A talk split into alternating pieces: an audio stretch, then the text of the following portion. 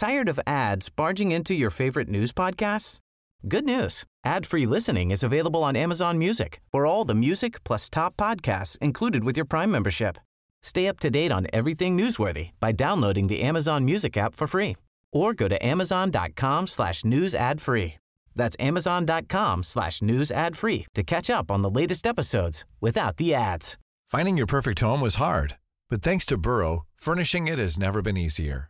Burrow's easy to assemble modular sofas and sectionals are made from premium, durable materials, including stain and scratch resistant fabrics. So they're not just comfortable and stylish, they're built to last. Plus, every single Burrow order ships free right to your door. Right now, get 15% off your first order at burrow.com slash ACAST. That's 15% off at burrow.com slash ACAST.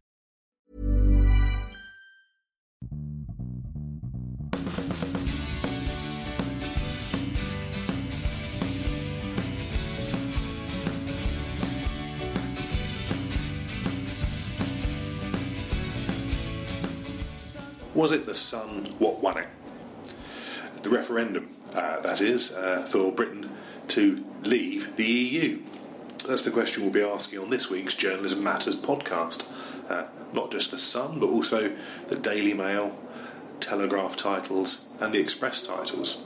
So all these uh, papers were strongly biased in the final month of the referendum campaign, uh, reflecting a uh, pro Brexit viewpoint, not just in their leader columns, but also uh, in their editorial pages too. To talk about this, um, I've got uh, the Sun's associate editor, Trevor Kavanagh, who's a, a, political columnist for the paper, a former political editor, uh, who's been with the Sun for 40 years. And to uh, look also at this issue, I've got Evan Harris, the uh, former Lib Dem MP and uh, an executive director of the uh, campaign group Hacked Off. First up, Trevor Kavanagh. What your thoughts were really, this, the extent to which, so I suppose you can speak for the Sun, yeah, the, the Sun was sort of um, leading, or the, the extent to which it was really um, reflecting and resonating what, what it was hearing, you know, what it thought that, that its readers were worried about.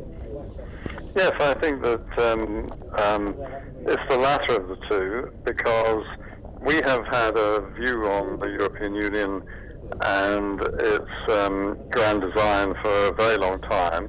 And throughout that period, 30 or 40 years, uh, that has been matched by and led by, indeed, in many cases, by our readership, which has been two to one, um, um, a skeptical compared with a, with a, um, a Euro uh, file sort of audience about, um, and that includes everything uh, from the uh, origins of the single currency, the exchange rate mechanism, right through the um, moves towards ever closer union and uh, the Maastricht Treaty, and then the um, uh, Constitution and the um, Lisbon Treaty that uh, supplanted that. Mm. That feeling by our readership has actually grown, if anything, over the years, and we would have been remiss not to represent it.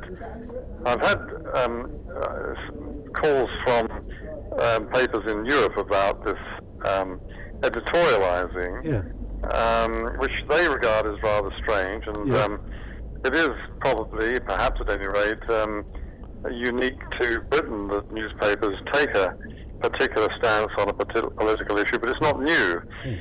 Uh, it's always been the case, I think. We have a very diversified press, which is not the case in all other countries. We have people, we have papers on the left and on the right, and uh, allegedly on the independent centre ground too. Mm. Um, and all of them express their views, not least of which would be, for instance, the Financial Times, which has been mm. uh, vehemently pro-European for at least the last 20 years, mm. and um, has made no secret of the fact that it is partisan, and, and indeed has lost a lot of credibility in the city because it has presented only one side the Project Fear argument throughout the campaign. Mm. Yeah, that's interesting. Well, I suppose following on from that, I mean, uh, what's your what's your sense of the um, extent to which the uh, the press, I guess, sort of Fleet Street, um, may have had an influence on the uh, on the result, um, going one way or the other?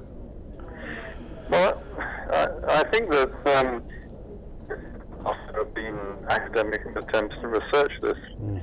And as you will know, um, uh, after the uh, 1997 election, after in fact the 1992 election, in which we, well, in the eyes of some, info, infamously said the Sun wot won it.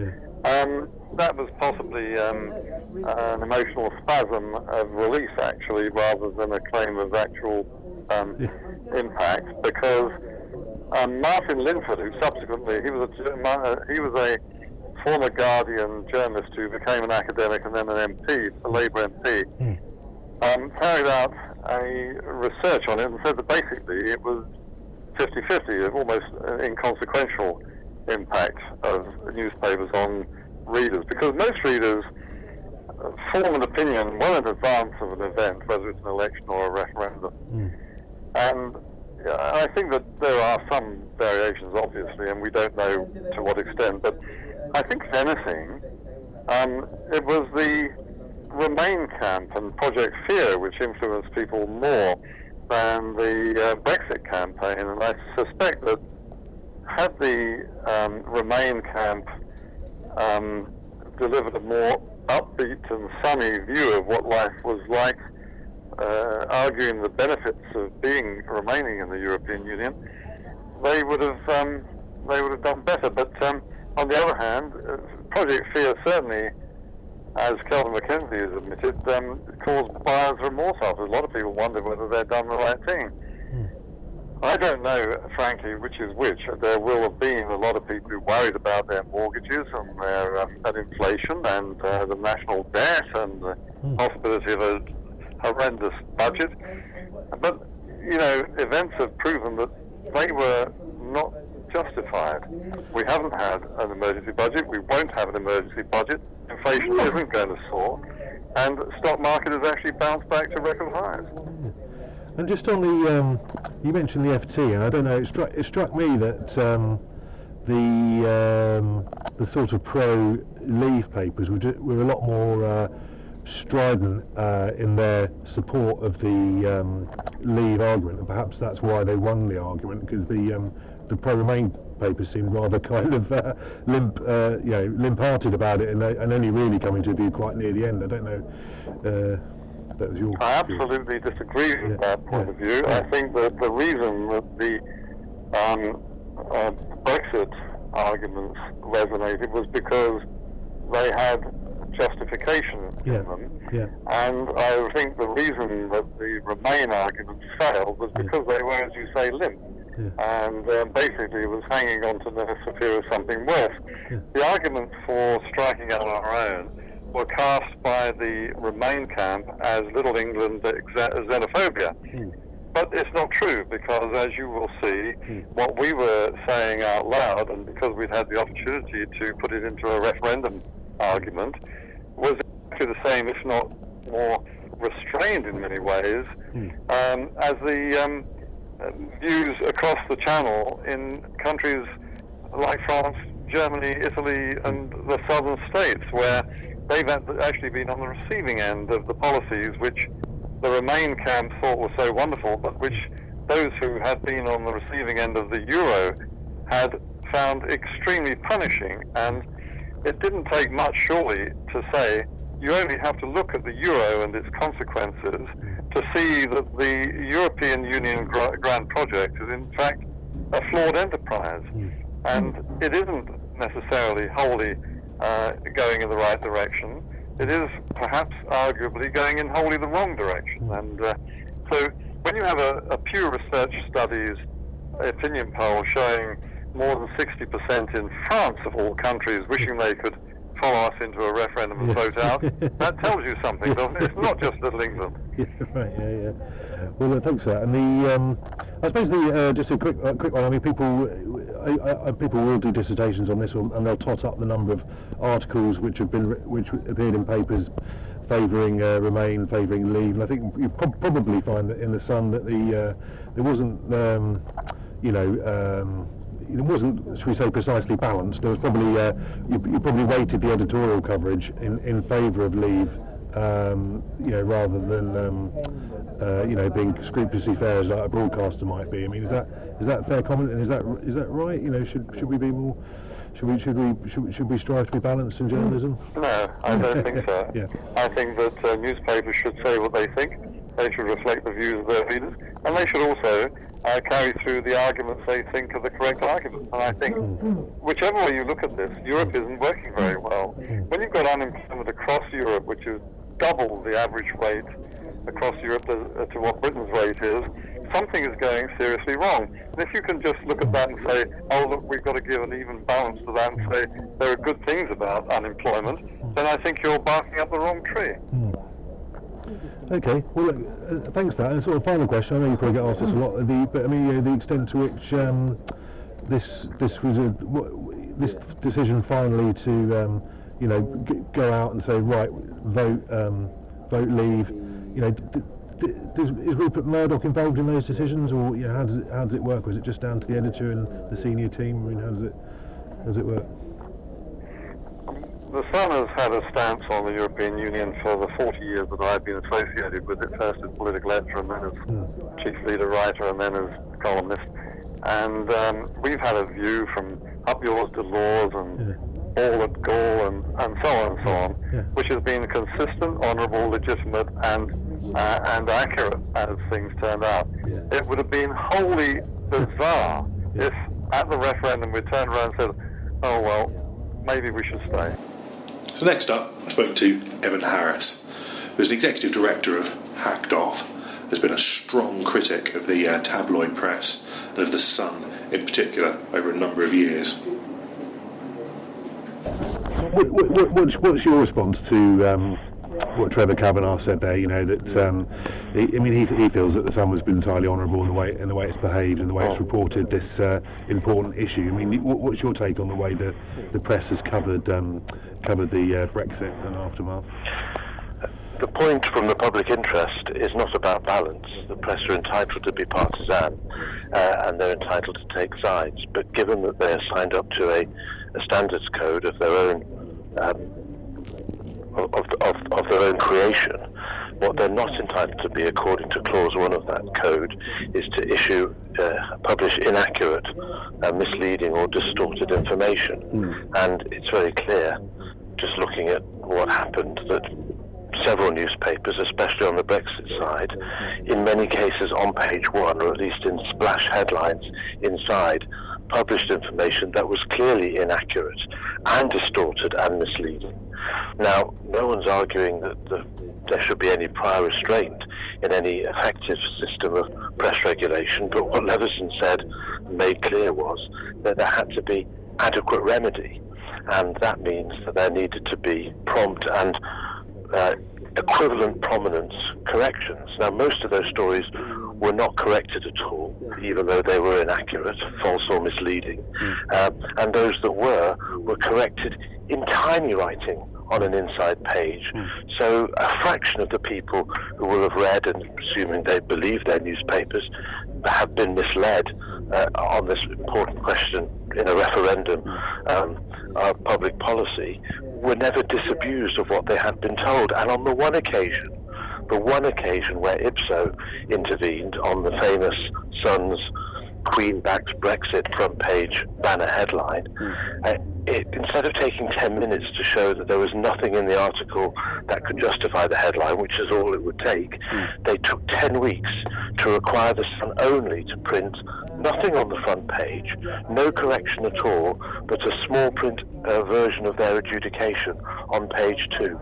That meant, I would say, probably 1% of the people who were misled by the false found by their own uh, uh, regulator, the regulator that the press set up and control, their own regulator found it was false, and yet uh, 99% of the people who saw it were never disabused by the Sun, and the Sun, in fact, were allowed to reject the findings altogether of their own regulator. Now, I think that's a major problem. If a doctor was found to have breached their own standards code by the General Medical Council and came out afterwards and said they'd do it again mm. and did it again, uh, like the Sun did a few weeks later, uh, then they'd be in real trouble. But the press don't have anything other than a sham regulator. And of course, it's no coincidence that sitting on the board of this sham regulator is Trevor Kavanagh, the associate editor of The Sun, who presumably agrees with his editor that Ipso got it wrong um, and shows that the whole thing is a farce.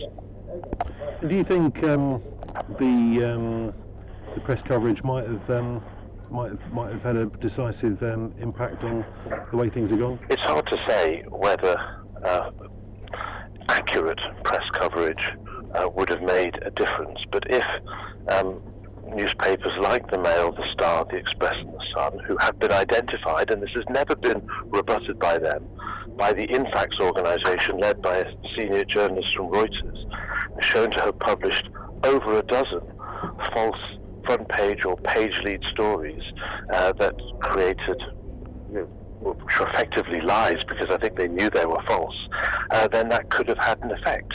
Now, in a, with a free press, it's impossible to complain as strongly if accurate stories, which are biased in the sense that they only put one side in their newspaper, uh, influence their readers and the electorate.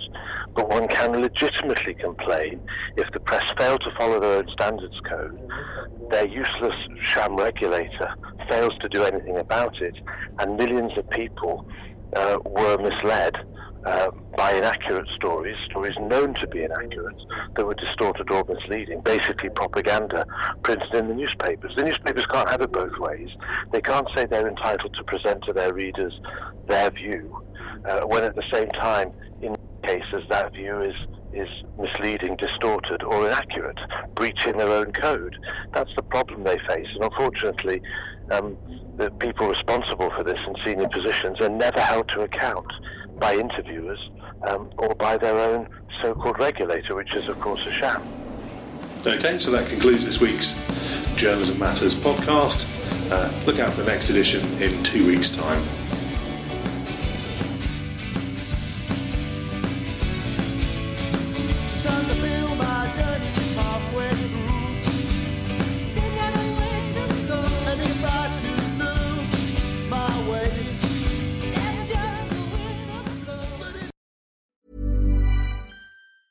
Tired of ads barging into your favorite news podcasts? Good news. Ad-free listening is available on Amazon Music for all the music plus top podcasts included with your Prime membership. Stay up to date on everything newsworthy by downloading the Amazon Music app for free or go to amazon.com slash news ad free. That's amazon.com slash news ad free to catch up on the latest episodes without the ads. Join us today during the Jeep Celebration event. Right now, get 20% below MSRP for an average of 15178 under MSRP on the purchase of a 2023 Jeep Grand Cherokee Overland 4xE or Summit 4xE. Not compatible with lease offers or with any other consumer incentive offers. 15,178 average based on 20% below average MSRP from all 2023 Grand Cherokee Overland 4xE and Summit 4xE models in dealer stock. Residency restrictions apply. Take retail delivery from dealer stock by 4 1. Jeep is a registered trademark.